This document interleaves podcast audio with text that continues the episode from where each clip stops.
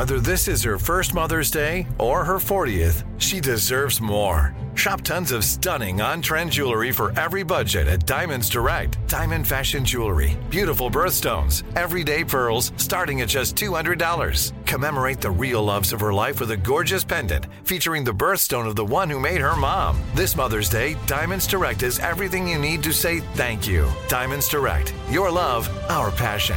Online at diamondsdirect.com. This is your moment, your time to shine, your comeback. You're ready for the next step in your career and you want an education employers respect. So you're not just going back to school, you're coming back with Purdue Global. Backed by Purdue University, one of the nation's most respected public universities, Purdue Global is built for people who bring their life experience into the online classroom. Purdue Global, Purdue's online university for working adults. Start your comeback today at purdueglobal.edu. Live Nation presents Concert Week. Now through May 14th, get $25 tickets to over 5,000 shows. That's up to 75% off a summer full of your favorite artists like 21 Savage, Alanis Morissette, Cage the Elephant, Celeste Barber, Dierks Bentley, Feid, Hootie and the Blowfish, Janet Jackson, Kidz Bop Kids, Meghan Trainor, Peso Pluma, Sarah McLachlan. Get tickets to more than 5,000 summer shows for just $25. Until now through May 14th.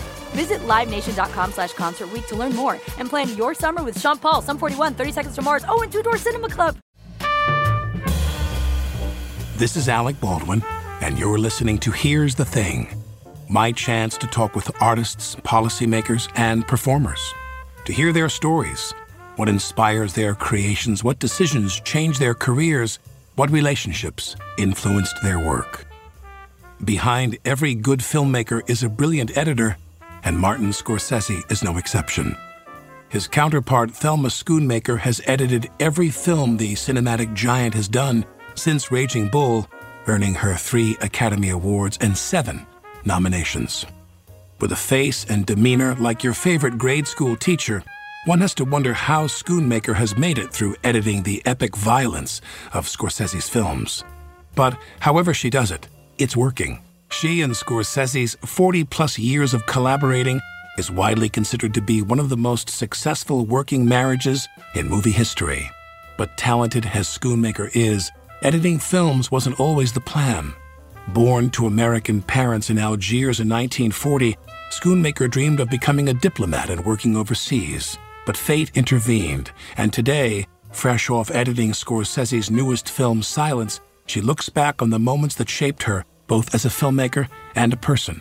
Something like uh, Age of Innocence, we certainly had to slow down and and figure out how to reach a pace that reflected 19th century New York with Kundun, which was one of my favorites, uh, I had to really learn a great deal about Tibet itself. And also, Marty wanted to know how to shoot the sand mandala, which the monks make for two weeks. This beautiful, beautiful thing they make with just funnels of different colored sand. And then after two weeks, they wash it all away in the river. It's unbelievable, and it's really hard work. Um, so he wanted to sh- open Kundun, which we did, with very tight shots of images of the mandala, and he wanted to know what were the important ones for uh, him to shoot. So I had to learn about the sand mandala. This was before we, we started shooting. I'm usually not needed before shooting. And so I got to go down and watch the monks make this incredible sand mandala. That was a lot of fun learning about Tibet and becoming acquainted with these wonderful Tibetans who were in the film because there weren't there weren't actors; they were actually acting out what was happening to them. Um, that was a very extraordinary experience for me, and I've remained a supporter of the cause and and friends with Tibetans ever since. So that was really world changing for me, as this movie now, Silence, has been for me. In what way? It's made me uh, think deeply about my own faith and also to learn so much about the people who are still Jesuits, for example, the, the order, the fervor of that order um, is extraordinary to meet them. And the advisors who came to help us on the film were so uh, amazing people. So I loved delving into uh, 17th century Japan the Japanese actors themselves were so incredible. I couldn't believe how wonderful they were. Even the extras. You never had to worry about cutting away from a shot because an extra wasn't paying attention or not doing what they were supposed to do. Every single person who came from Japan to work in that movie were so dedicated. And uh, learning to edit people speaking Japanese or Japanese speaking a language that was not native to them was was very interesting too. But that, this this film Silence has had the same impact on me that Kundun did. When you talk about the sand mandala and you coming in early to discuss with him the, you know what shots you might need or not need for the sequence, but you say that you're not involved in that kind of composition. Typically, you don't sit down with him during the period of storyboards. Does he storyboard? Oh yes, he still so he does. storyboards. He still now he tends to write on the right side of the script, the little the little image that he wants. No, he designs all the camera work. Uh, always has, and I'm not needed usually in the writing. Um, or any designing of the film. So I come on when it starts shooting, with the exception of Kundun, really. So uh, and when you come on when it starts shooting, does he come? To, do you come to him? I mean, because I've seen this experience on films that I've made where uh, with with any director where the the editor is sending messages to them saying well, we could use this, we could use this angle. I rarely have to do that with Right. him because he thinks things. He's a great editor. So he thinks like an editor when he conceives of the movie. He usually has an editing style in mind. Also, when he writes or co writes the movie and when he shoots it, he's thinking like an editor. There are occasions where I do ask for things. For example, uh, in the drowning sequence where Garupe, played by Adam Driver, drowns in silence. Um, it was a very difficult shoot, um, very cold, and Adam was getting, you know, hypothermia. And so I didn't feel I had quite enough footage for the drowning sequence, particularly because the stunt women in Taiwan were were not uh, sort of as tough as maybe more experienced stunt women would be, um, and to be shoved down under the water constantly was was difficult for them. So that was one of the few times. Where was ever- that? Where was that shot? in in Taiwan on this incredible sequence where uh, Rodriguez, played by Adam Garfield, is made to watch uh, Japanese Christians pushed off boats wrapped in straw mats so that they will drown. It's a terrifying sequence, and Marty shot it with three cameras. So there wasn't a lot of control in that situation, um, and he was very interesting. He had an idea that he wanted to show the horror of these people being pushed off in the water from a wide shot to show the banality of it, mm-hmm. like the banality of the way the Nazis killed people. Right. So it was a very complicated shoot. He was trying to get those wide shots, close ups on Adam Garfield and cover Garupe and the other and the Japanese Christians, and it was all happening simultaneously. It was chaos. but so I was eventually able. We never did get any additional footage, but I was able to sort of make it work. I think. so never a thought of going into a tank or doing anything with a, with a set. There was some thought of that, but then we decided not to. So, but that's one of the few times. Mm-hmm. There are occasions when I ask for something, but he he's such a great editor. You know, he knows what he needs. And my husband, Michael Powell, once said to him, "You don't need to do master shots. Cut into the center of the scene. Don't do master shots. Marty only does them now as rehearsal, really. So, not that he doesn't love wide shots. He keeps saying." Today with all the fast cutting that's going on, whatever happened to the shot? Right. The shot that Stanley Kubrick would come up with. like Woody, could- like Woody. yeah. A lot of wide shots. A lot of- Five minutes you could watch this incredible shot and never be bored. And now, what's happened to it? He says it's just vanished. But but I want to get back to when you're in the editing room. Are you cutting a film together and you start hearing music yourself? What's the inner life for you mm. when you're cutting a film? Well, first of all, the most important time for me is when he looks at dailies. Now, when he's looking at dailies, I look at the footage first. Um, as soon as it comes in to make sure there isn't something missing or something wrong. Or sometimes the camera, in one of the great shots in uh, Raging Bull, where uh, it begins on De Niro down in the basement of this enormous stadium, and he, the Steadicam camera is backing up in front of him. It's an amazing tour de force shot. Uh, Marty's preferred take on that was ruined in the lab. Uh, there was a, a claw that went off in the camera. And so I had to go on the set and tell him his favorite take was ruined. But fortunately, we had just as good ones. But what he does in dailies is, is really fascinating. Um, I wish that, in a way, filmmakers could listen to him because he's very, very tough on himself. And he constantly talks to me during the dailies. I like that. I don't like that. That's i think i'm going to get better on take seven. Um, don't ever show that to me again. Burn that. Um, and so and i'm also telling him what i think. First of all he wants me to be a cold eye. He wants me not to have been on the set and see how they did something um, or hear from him what he's going to do. He wants me to look at it cold and tell him if it works. So that is my part of my job. So I tell him what I think. He tells me what he thinks, and from those incredibly rich reactions of him, I then begin to create selects, and then I do the first cut before he comes in when he's through shooting. And then from that point on, we do all the rest of the 12 if we can get away with it, 12 different edits of the movie together. Very. Um, 12 different edits of the right. movie? That's what we prefer to do if we can. Or one of the. Is there a Bible that dictates what those 12 no. are? Can you just. Is there a phrase? Do you have a manual? Is there the Thelma Marty manual of, that mentions each 12 of those? No, what happens is that, you know, we don't screen the first two or three cuts because we're still trying to get the film in shape. But once we start to screen with very few people, maybe 12 people who are friends, who we know will be honest. So he does confer with other people. Oh yes, well sure. we debrief. I, I mainly do most of the debriefing afterwards. So we will screen with twelve people, say. Then I debrief them very heavily for two or three days. Uh, then we do the second cut and we screen for more people, and pretty soon we get up to two hundred. At which point I can't debrief everybody. We do cards then. Uh, we we like to if we have time to do twelve because that's how long it takes. You have to live with the movie. People don't understand that. I to marinate it yeah, you have to live with it and uh, learn what it wants and what it needs. And um, so uh, it, all the editing is just absolutely fascinating. You would love to be in the room. Now, this, this is a work that you didn't necessarily, I wouldn't say you you fell into it, but you were certainly on a different course for a while. Definitely. You you, you grew up where? My mother and father met in France. Um, they were both Americans. They married there. My older brother was born there, in Paris, and then we were transferred to Algeria.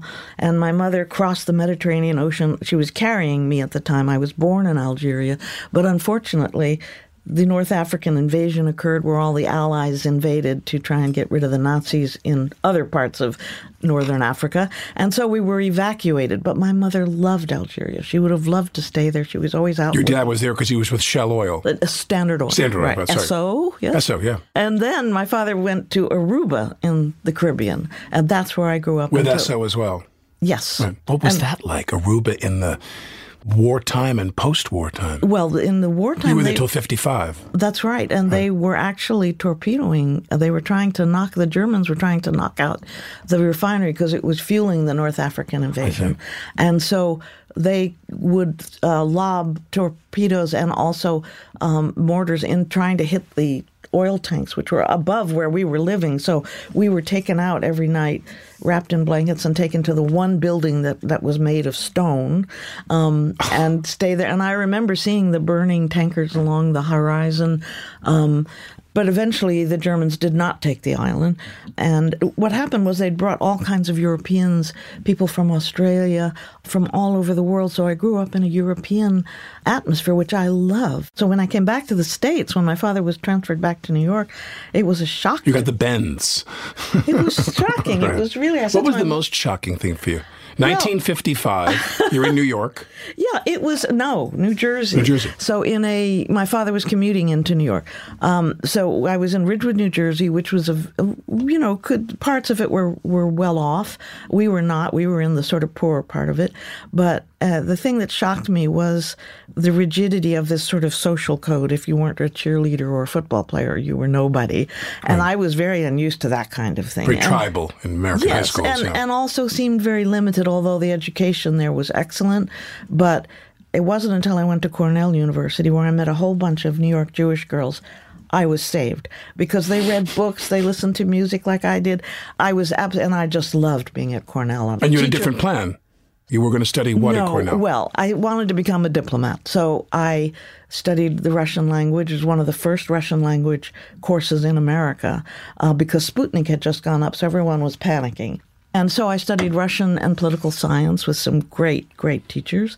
And then I went and took the Foreign Service exam passed the exam, but they do a, a, stress test with you afterwards where they have people from the CIA and other things try and upset you as if you're at a uh, reception in South Africa, and they say, "What would you say if somebody said, what do you think about apartheid?" I said, "I would say it's terrible," and they said, "Well, you can't say that until the government tells you you can say that. You're going to tells be very, official policy." Yeah. That's right. You're going to be very unhappy here. You should go to the USIA, but I didn't want to do that. Uh, Why? So, I don't know. You have the travel bug. What's the difference? I'm right. You're right. I don't know. It was right. probably stupid of me. On the other hand, so I went to work for, for the first Peace Corps program at uh, Columbia University. They were going to Sierra Leone. And then I saw something in the New York Times which never occurs, which said, willing to train assistant film editor. Now, no, wait. Now, what the hell were you thinking? Well, uh, what was interesting was that there was this wonderful program called Million Dollar Movie. Which, I remember. Which ran this, the, uh, the same film nine times. And Scorsese learned about so many films, but particularly the films of Powell and Pressburger.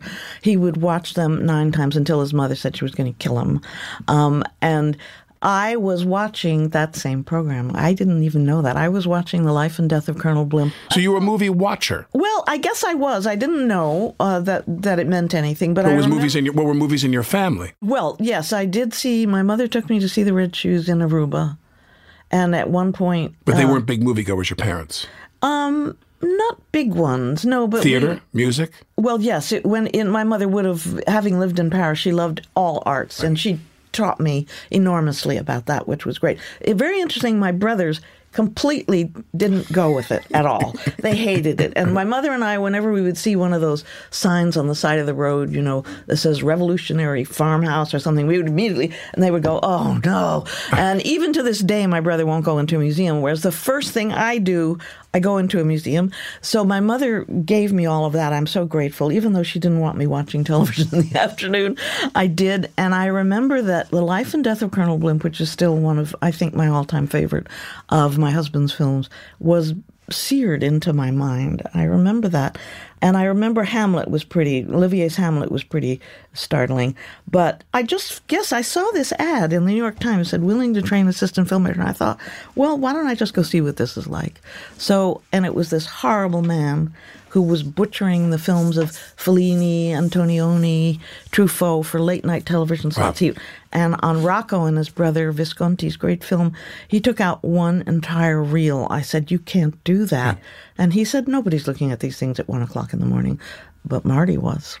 And um, so it was pretty appalling, but I did learn to cut negative and I learned to put subtitles. So that was a job you had to do that and, him. Yeah. And he trained you how to do it. And I learned to use a movie Moviola, which was very helpful. Then I, I couldn't stand this guy anymore. And I saw an ad and it said a six week course at, at what was called Washington College, which became part of NYU, and a six week course in, in filmmaking. So I thought, well, if I quit, I'd just have enough money to take that course. So I went down. So something changed while you had that job. You got the bug. I guess so. I guess so. So I get there at this course and uh, run by an incredible Armenian American named Haig Manoogian. And when I first went down, I was a little late and I heard somebody screaming inside the lecture hall. Turned out that's just the way Haig Manoogian always talked. and he was a wonderful support to Marty. And Marty wasn't there then, was he? Well, Marty, no, this is how I met him. So we go to this six weeks course and they carve us up into 10 10 people for each little film. And the film I was on was a documentary about harness racing. So boring. But at the end of the six weeks, close to the end of the six weeks, the professor said, Does anybody here know how to cut negative or help Martin Scorsese? Because he's made a student film and somebody has cut his negative wrong. And so, if there's anybody who can help him, and I said, well, I'll try, you know. Um, and I went over, and he had been up for two days editing the movie, and he was completely zonked, but his eyes were open. And so I started running the film on the synchronizer, and I said, well, you've lost six frames here, maybe we can add them at the tail. Or so I helped him patch it back together. But but explain to people who don't know what you mean by negative cutting. What happens is when you get a take the camera slows down and you get what's called a flash frame. So a white four or five frames. You finish editing your movie, then you have to cut the negative to fit the way you've edited the work print. So you pull the negative first from flash frame to flash frame, and then very carefully you Splice it together. You you you match it to the work print and you cut off what you don't need. You never cut right close to what the number was on the work print. And this young woman had accidentally done that. Right. By the way, about 50 years later, she contacted me and she said, she. I'm the person who did it and I'm so sorry. And I said, No, don't be sorry. You gave me the greatest life in the world. Like, if you hadn't miscut that negative, I would never have met him. oh my God. So it's a miracle. So you so you salvage Marty's A student film. student film, Right. And what did you make of him then? Well- it's a young. It's it's Marty who's in college. Right. Well, all of us knew from one particular student film called It's Not Just You, Murray, which is filled with incredible ideas, that he had it. It was very clear he had it. When What was the it that he had? Storytelling on film. brilliant ideas, startling ideas. For example, It's Not Just You, Murray starts with uh, uh, somebody's shoes, and a hand comes into frame, and he encourages the camera to lift up to his face. It was just, just I mean, just unbelievable. Great, great ideas. Uh, so then what happened was a group of us got together and we were making films for PBS. Uh, short films um, covering Aretha Franklin concerts um, and helping fellow filmmakers finish their films. And one of them was Marty's Who's That Knocking, his first feature film, which he had shot part of and had run out of money. And so we volunteered our efforts to help him finish it. And then he taught me how to edit on that movie. I knew nothing about editing, nothing. So I was on the crew as we were trying to help him finish it, and we all did everything. We pushed the uh, wheelchair that had the cameraman in it because we didn't have dollies. Um, we ran sound. I uh, would get lunch. I learned to tie into power sources in the basement. People said to me, "Bend your legs because if you get the jolt, you'll fall down and it'll break the contact." So, and I drove the car with the cameraman on the front uh, for a, and again for a tracking shot. It was great. It was I think it was the uh, brothers. I could be wrong. I was reading an article about raising Arizona, and they they were saying how their improvisations with the camera led to like certain names. They have a thing called the blankie cam. and if you wanted the camera to have the point of view of the dog that was attacking you, they would lay the cinematographer, the operator, on a blanket and pull him across the lawn, Right, and he'd be right on the heels of the victim. Yeah, camera and everybody was doing that. I mean, now you know Napoleon, the great film by Abel Gance, a silent film. He had uh, small cameras that he threw over the. He had people throw them over the wall of this fortress to give the idea of what a cannonball would be like going into a fortress. So it was the point of view of of the cannonball. so people have been, you know, people were inventing all of these things all along in in film. Coming up, the one piece of work that Schoonmaker considers the perfect film. To hear another voice behind some of Hollywood's biggest films, check out my interview with former Walt Disney CEO Michael Eisner. Today, he still prefers movie theaters to a private screening room. I almost only go to the theater. I go at least twice a week. And what, and what do you do? I often go at 10 o'clock or midnight. Uh, can't drag my wife out usually. I'll go in the afternoon. I can remember even being at ABC when I was 27 years old and having a fight with somebody and saying, you know what, I'm getting out of here and go to Broadway and go to a movie. Take a listen at here'sthething.org.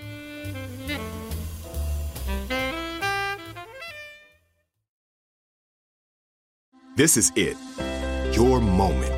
This is your time to make your comeback with Purdue Global. When you come back with a Purdue Global degree, you create opportunity for yourself, your family, and your future. It's a degree you can be proud of, a degree that employers will trust and respect. Purdue Global offers working adults like you over 175 flexible degree programs to meet your specific career goals. These include associate, bachelor's, master's, and doctoral degrees and certificates. Purdue Global degree programs range from nursing to business to communication and more. Whatever your interest, we have the degree that will move you forward. You have the knowledge, you have the experience. Now it's time to get credit for the work you've done and earn the recognition you deserve with Purdue Global, Purdue's online university for working adults. You know you're worth it. We do too. So don't wait another second to get the degree that will take your career to the next level. Start your comeback today at purdueglobal.edu. Nobody wants to outlive their money, but it happens, especially for women. That's why Gainbridge offers the Parity Flex annuity. It's designed for women's unique retirement needs with flexible withdrawals to help cover unexpected expenses, plus a guaranteed lifetime income benefit that keeps paying you even if your account balance is zero. In other words, it's like getting a paycheck for life. We'll say that again a paycheck for life. Guaranteed. Sounds too good to be true? It's not. It's the Parity Flex annuity, and it's one more example of their commitment to creating a better financial future for women. One where they feel empowered, not excluded, and ready to take on whatever their next chapter holds. Gainbridge believes financial flexibility and security are things we all could use more of. At retirement income you can't outlive is the ultimate flex. Who's with us? Start saving now at Gainbridge.io. Please visit Gainbridge.io slash ParityFlex for current rates, for product disclosures and disclaimers, and other important information. Live Nation presents Concert Week. Now through May 14th, get $25 tickets to over 5,000 shows. That's up to 75% off a summer full of your favorite artists like 21 Savage, Alanis Morissette, Cage the Elephant, Celeste Barber, Dierks Bentley, Feid, Hootie and the Blowfish, Janet Jackson, Kidz Bop Kids, Meghan Trainor, Peso Pluma, Sarah McLachlan. Get tickets to more than 5,000 summer shows for just $25. On sale now through May 14th. Visit LiveNation.com slash Concert to learn more and plan your summer with Sean Paul, Sum 41, 30 Seconds to Mars, oh, and Two Door Cinema Club. This is Alec Baldwin, and you're listening to Here's the Thing. Initially studying to become an international diplomat, Algerian born Thelma Schoonmaker's life took an interesting turn in the late 1960s when she met Martin Scorsese, then a sleep deprived film student. The partnership changed her life, eventually leading her to Michael Powell, a cinematic mastermind in his own right, whom she'd marry in 1984. But before love came work, with Marty, as she calls Scorsese, driving the train. He taught me how to build a scene, how to when to use close-ups, when not to use close-ups, um, how to learn what's good acting, um, how to build rhythm between two actors. Uh, He's never in a position where the actors he's working with don't deliver what he wants. He gets the actors he wants, or he doesn't make the film. yes, he casts impeccably, but there are good and weaker performances, you know. So one of my jobs is to make sure we're using the very best, and you wean down and wean down. Is your technique to that as well? Avoid close ups from people who you think are less truthful, or Oh no, no. I mean, usually you can always with him. He knows he shoots until he gets what he needs. Right. He he knows what he needs. Particularly as an editor, he knows what he needs. less the people are weak than just other people dazzle you. right. Well, some yeah. I mean, some actors it's take one. You know, uh, other actors work towards something. For example, Marty and De Niro did 15 takes on the last scene in Raging Bull, where De Niro is confronting himself as Jake LaMotta in the mirror, and he's doing the on the waterfront speech. They wanted to do 15 takes because they were trying different ways of him confronting himself, actually forgiving himself, and I thought one take was more emotional. I liked that, but Marty liked another one that was colder, and he. So we screened it two ways with friends of ours, and he was right. So that's the kind of thing. So it doesn't mean some actors like Daniel Day Lewis or Cate Blanchett are often like take one. That's it. They come in so prepared, so they're living that part. Uh, other actors like to work towards it. Leo and, and Bob like to work towards something with Marty. So um, it's a matter of, of uh, just trying to get the best and then seeing is that working with what's the best in the other actor? Maybe it's not. So you have to change something. It's uh, it's very difficult to describe editing. No, you, you, you, you, you made that clear. Yeah, I mean, so one of the first things he would have taught me is how not to go to close ups too quickly, that two shots are sometimes just as good. But that's a very simple thing. I mean, there's so much that's about rhythm and pace and, um, Letting it breathe. oh, yeah. Letting it breathe. Letting let- watching the people feel and go through it. Yeah, and uh, Marty wants people to, particularly with a film like Silence, which is so different from what's being done today, um, he wants people to engage with the movie and make up their own mind about what they're seeing, not be told what to think. He hates that when filmmakers tell you what to think. A lot of that goes on today. So one of the things he wanted in Silence was to not have any score at all because he felt the score might be telling people what to think. Eventually, we do have a very subliminal score which comes out of cicadas and things. And there are a few times where you hear a piece of music up front, but n- normally you don't because he did not want to tell them what to think. He wants them to feel it and make up their own mind. And after people see silence, they say they talk about it for two weeks because there's so many big questions that are raised there about doubt and faith that um, it provokes that kind of thought, which is what he wanted. That's all he wanted. You know, the movie opens silence. Yes. It's very quiet, if you will, but Yes. nonetheless, it's a sequence of torture. It's a sequence of Liam Neeson, you know, watching this. I don't want to ruin the film for people, but something horrific is happening. And you've edited some films that are these spectacularly violent films. Now, I now I've seen films that that are more graphic. I'm not saying that they're graphic mm-hmm, by any mm-hmm, means. I've seen mm-hmm. movies that are far more graphic and far more less effective as a result of it. Mm, yes. That's never been an issue for you. Was it? Was there ever times you sat there and said, "My God, this is tough to to watch"? Well, the thing is, you see, that we create that violence in the editing room. There's no way that De Niro could take an actual punch all the times you see it in in the film. Uh, When he was being hit in the head, there was no hand in the glove.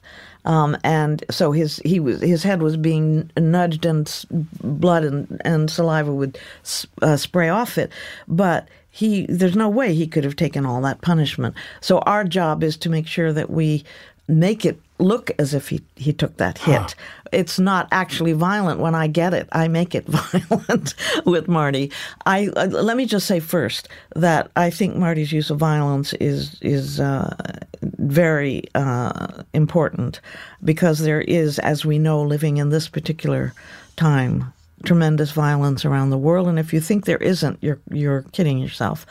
If you can show it properly without being gratuitous, and I don't think he ever is, it's important that it be part of the films he particularly makes. He grew up in a very violent neighborhood. He grew up in a neighborhood where the mafia would tell people, take your children off the street at three o'clock.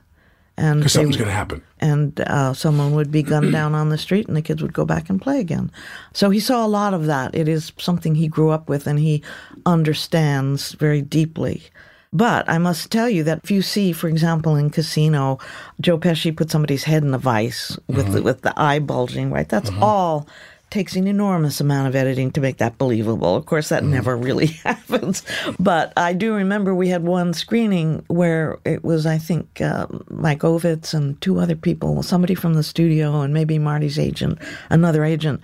And w- Marty and I were sitting behind them. They were all wearing blue suits. And when that came up, the first shot of that eye and the vice came up, um, they all went, "Oh my God!" and their their arms went back in sync over their heads.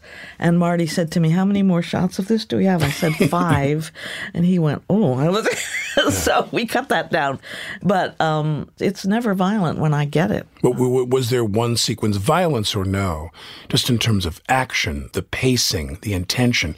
Give us an example of a scene that was a particularly difficult one for you to cut, a real challenge. I, I think sometimes films need to be restructured, and uh, for example, Departed needed to be restructured. Even Kundun, we had to pull up the Chinese invasion; it was taking too long. Um, so there, are, the restructuring is sometimes very important in a movie, but uh, also it, it- silence was very hard for me because to get the right meditative pace without being boring was was very important.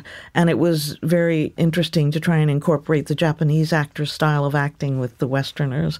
So uh, they're they're all hard in different ways but I can't think of one that was really Excessively so, yeah. no particularly not the violence because Marty storyboards it very carefully. So putting it together is not that hard. Making it believable is hard. You know when when somebody throws a punch they're actually missing the other actor's chin Sure. by half an inch so and the actor then snaps his head back Sure. to make it look so you have to get the right one of those sometimes he's not he's he's too far away or whatever makes it believable is something that's part of my job One of the things about it is I wonder during the arc of his career is how much producers and studios try to interfere with the movie he's making. Always. Right. so it remains that way. Well, always. But he's gained a great deal of control as the films go on. But we do get notes from the producers or the studio, uh, more f- from the studio actually, not from the producers. Without naming names, is there anyone he ever takes their counselors or a producer he's ever relied on for any information? Well, the great thing about Marty is he will listen, but he will not do anything that uh, He doesn't it. conflicts with what he thinks is right. He will burn the film first, and I'm not kidding.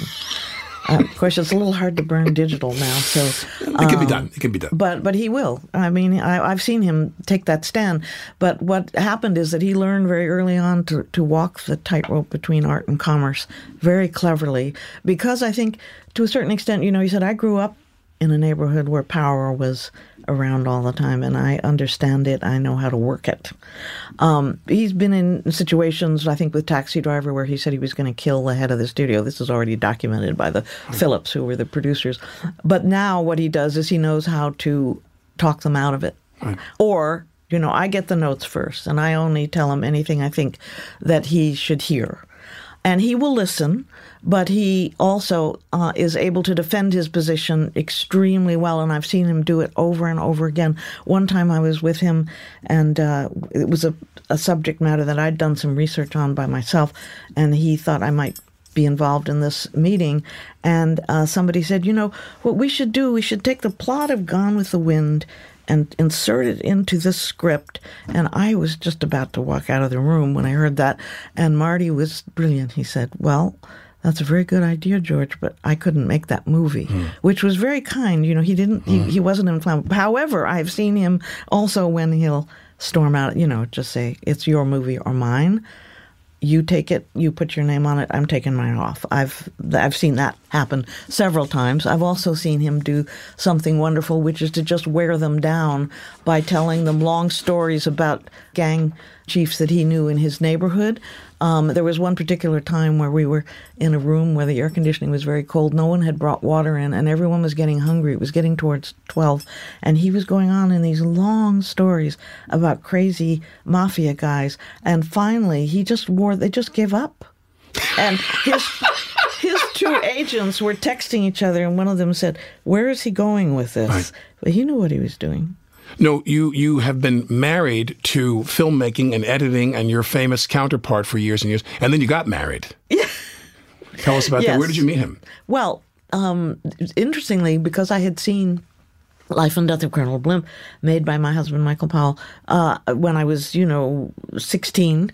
And it stayed in my head. When Marty started educating me on Raging Bull, he started educating me about the films of Powell and Pressburger because he had just gone and found Michael Powell living in poverty and really forgotten, unbelievable. Where And was then- he? He was in England, um, in this little cottage I still own. Um, the British Film Institute was trying, people like Ian Christie, Kevin Gough-Yates, and even Bertrand Tavernier in France were trying to revive the films. But Marty, w- with his high profile, was able to bring um, Michael to Telluride, re enter uh, Peeping Tom into the New York Film Festival. It had never been properly distributed here. And just revive the whole canon. So that was going on then. It was it was a great miracle. Um, but my, I saw Michael stand in front of audiences and see his films come back to life. It was heaven. I can't tell you. Marty was so dedicated to that. So he was educating me as we were cutting Raging Bull. And uh, Michael Powell came over to the Museum of Modern Art, did the first big retrospective on him in America.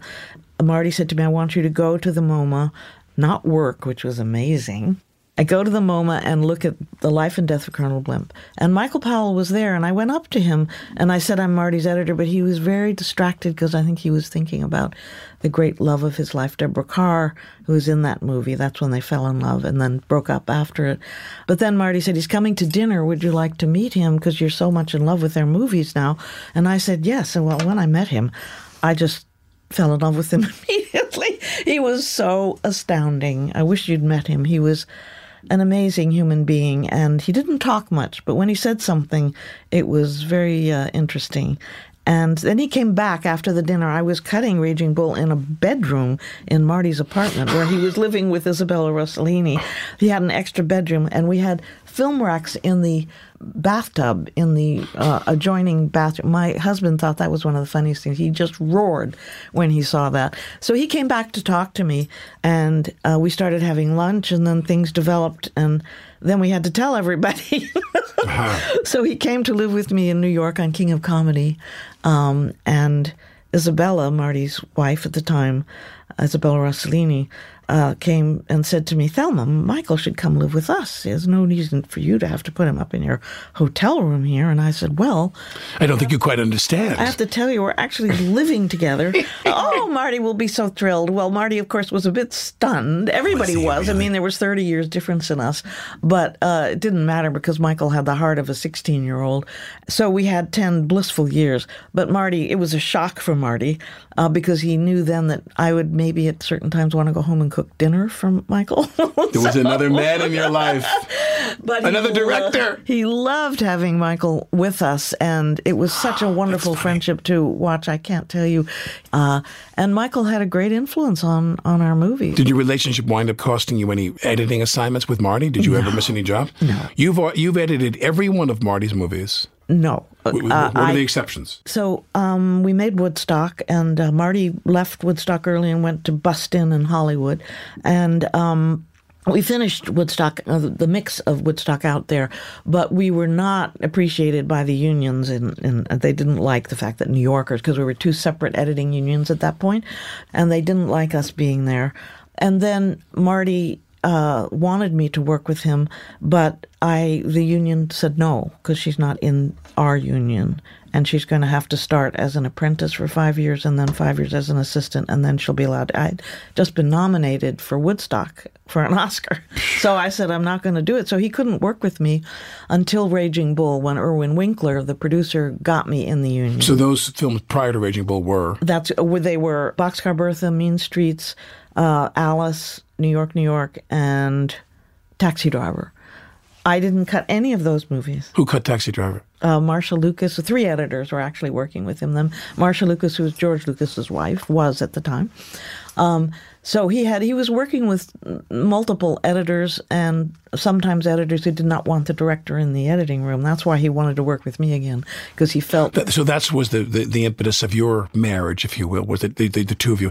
yes he because He what- wanted you around. What happened is that he felt that from the very beginning that I would be a collaborator and there wouldn't be ego battles over who's got the right idea about this cut or not, Right. which Who knows often, more about editing? often happens between directors and editors, and that's very bad for a movie when that when they're fighting over. And you've made very few movies with other directors. You've only made a couple, correct? Yeah, Allison Anders, you did a movie with? Yes, at Right. Marty's request, he was executive producing it, so I, I helped with that. But then on Raging Bull, I was allowed to come back as long as there was a standby editor on both coasts. Uh, but still, they terrorized us out there. If we were mixing, say, until twelve o'clock at night, they would turn on the lights of our cars and the the uh, radio so that our batteries would be dead when we came out. That went on all the time. We had to get a bodyguard for Marty, actually, um, and things like raging bullshit on the scrolled on the walls. And, but finally, that ended, and now we're all one local, one happy local, and there's no problems like that anymore. Well, uh, two things. One is uh, w- roles for women in Marty's films. I mean, women have their place in Marty's films because they're, uh, you know, men are the protagonists, and the women, like in uh, uh, Raging Bull or Casino.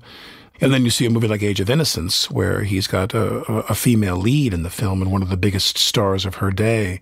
Was it different for him to direct women or to develop roles for women in his films? I, I didn't sense that. I, I kind of like the women in his films. I mean, I think Cathy Moriarty is wonderful in Raging Bull. Winona Ryder is absolutely stunning in Age of Innocence. And I don't have a problem with the women in Marty's films. No, I don't say I have a know problem some with people them. do, yeah. He hasn't made a lot of films with female leads, is what No. I mean, and uh, that's a, maybe that's not his his Yeah, bailiwick. I, I guess not. right, but, but that's okay. Now, the last thing I want to ask you is: there's so many facets to filmmaking. There's so many elements to filmmaking, not just things that are camera centric. You know, like the like the lighting and the cutting and everything. But there's wardrobes and sets and actors and editing and pacing and so forth. There's so much that goes into it. What's a film that comes to mind of his when you think about that? All those aspects of filmmaking come together in your mind, and just the sets and the everything, and it's that painting. It's art. I always say it's very hard because I hate to have to pick one. I love them all Sure. for different reasons, but because working on Raging Bull was my first major feature film on a on a big Hollywood set. I didn't even know how to um, location. I didn't know how to behave.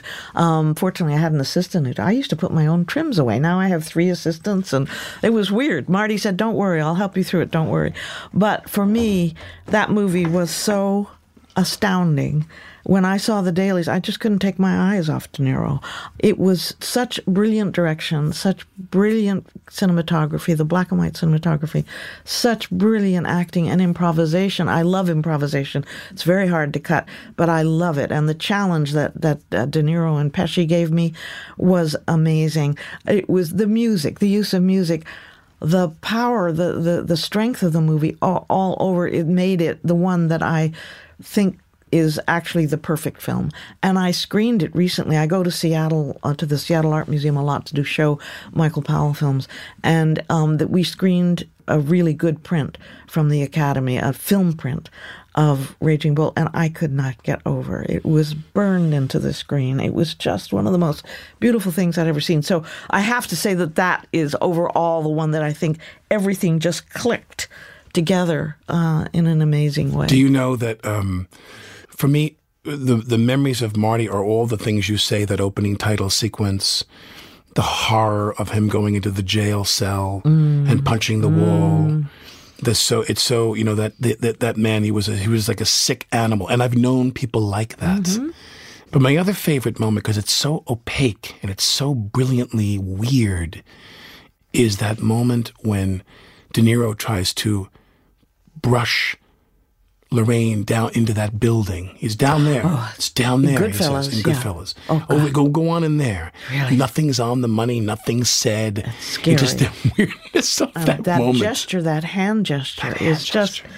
well. He's he's just amazing. You know, I, I mean, I, I could just look at that film over and over again and never get tired of it. It it because to watch him when he's questioning his brother, you know, about his wife. Oh my God! I mean, the way Bob. Uh, what he did with his face there is just astounding. Uh, you know, nobody improvises like Bob and, and Joe Pesci together. They kick each other off in the most amazing ways, and I love it. It's hard, but I it's like putting a puzzle together, you know, and I love that.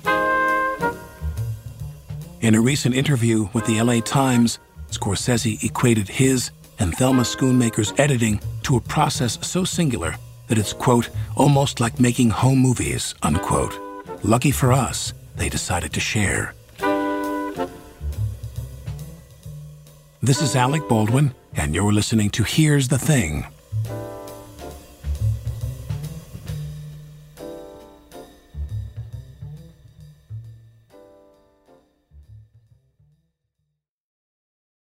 Live Nation presents Concert Week. Now through May 14th, get $25 tickets to over 5,000 shows. That's up to 75% off a summer full of your favorite artists like 21 Savage, Alanis Morissette, Cage the Elephant, Celeste Barber, Dierks Bentley, Feid, Hootie and the Blowfish, Janet Jackson, Kidz Bop Kids, Meghan Trainor, Peso Pluma, Sarah McLachlan. Get tickets to more than 5,000 summer shows for just $25. Until now through May 14th. Visit LiveNation.com slash Concert to learn more and plan your summer with Sean Paul, Sum 41, 30 Seconds to Mars, oh, and Two Door Cinema Club. Are you still searching for your perfect place to call home? Well, now is the time to buy at Fisher Homes. If you're looking to move in before the end of 2024, May could be your last opportunity to start building your dream home and close before the year's end. If you're hoping to move in even sooner, Fisher Homes also has homes that are move in ready and waiting for you, where you can start enjoying the benefits of homeownership even faster. Schedule your personal tour with a new home advisor today at FisherHomes.com and make this spring the season you find your perfect home sweet home. We went from normal life, healthy child to acute lymphoblastic leukemia or B cell ALL. The St. Jude team came up to get CJ via ambulance. Shortly after that, I noticed a rainbow. It meant that there was hope. We were driving into hope. To have hope is to have your child healthy, and we have that because of St. Jude. You can help kids fight childhood cancer. Please become a St. Jude Partner in Hope today by visiting musicgives.org.